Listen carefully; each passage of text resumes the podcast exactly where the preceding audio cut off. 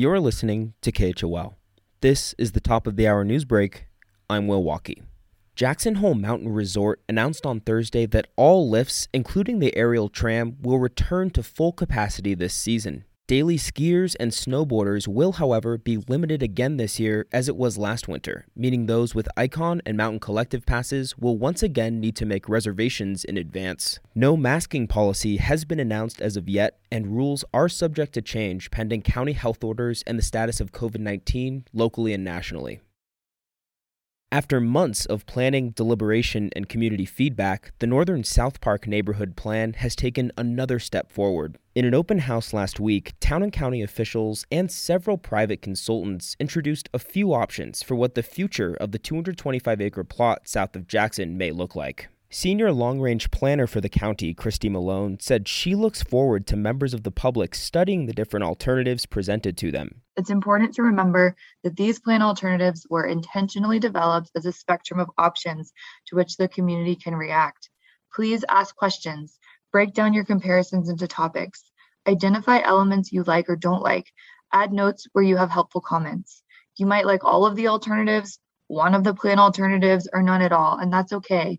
Diving into the alternatives, one looks a bit more like a rural area, with larger plots and a decent amount of market-rate homes, though there still will be plenty of deed-restricted properties in this scenario. On the other side is a plan with more than 4 times the total units, 4 times the affordable units, and much more workforce housing, with obviously a ton more density.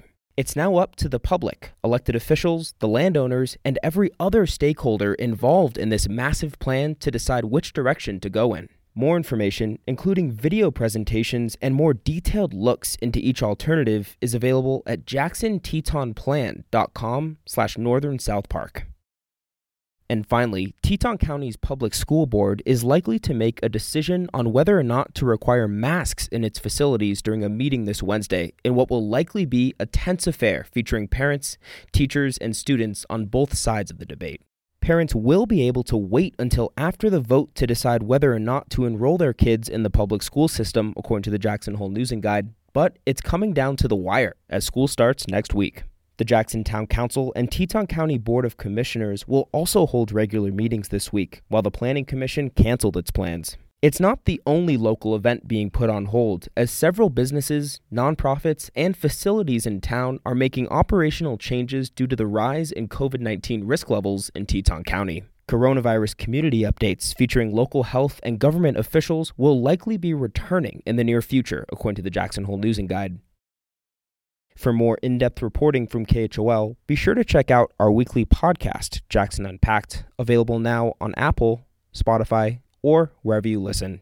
Will Walkie, KHOL News.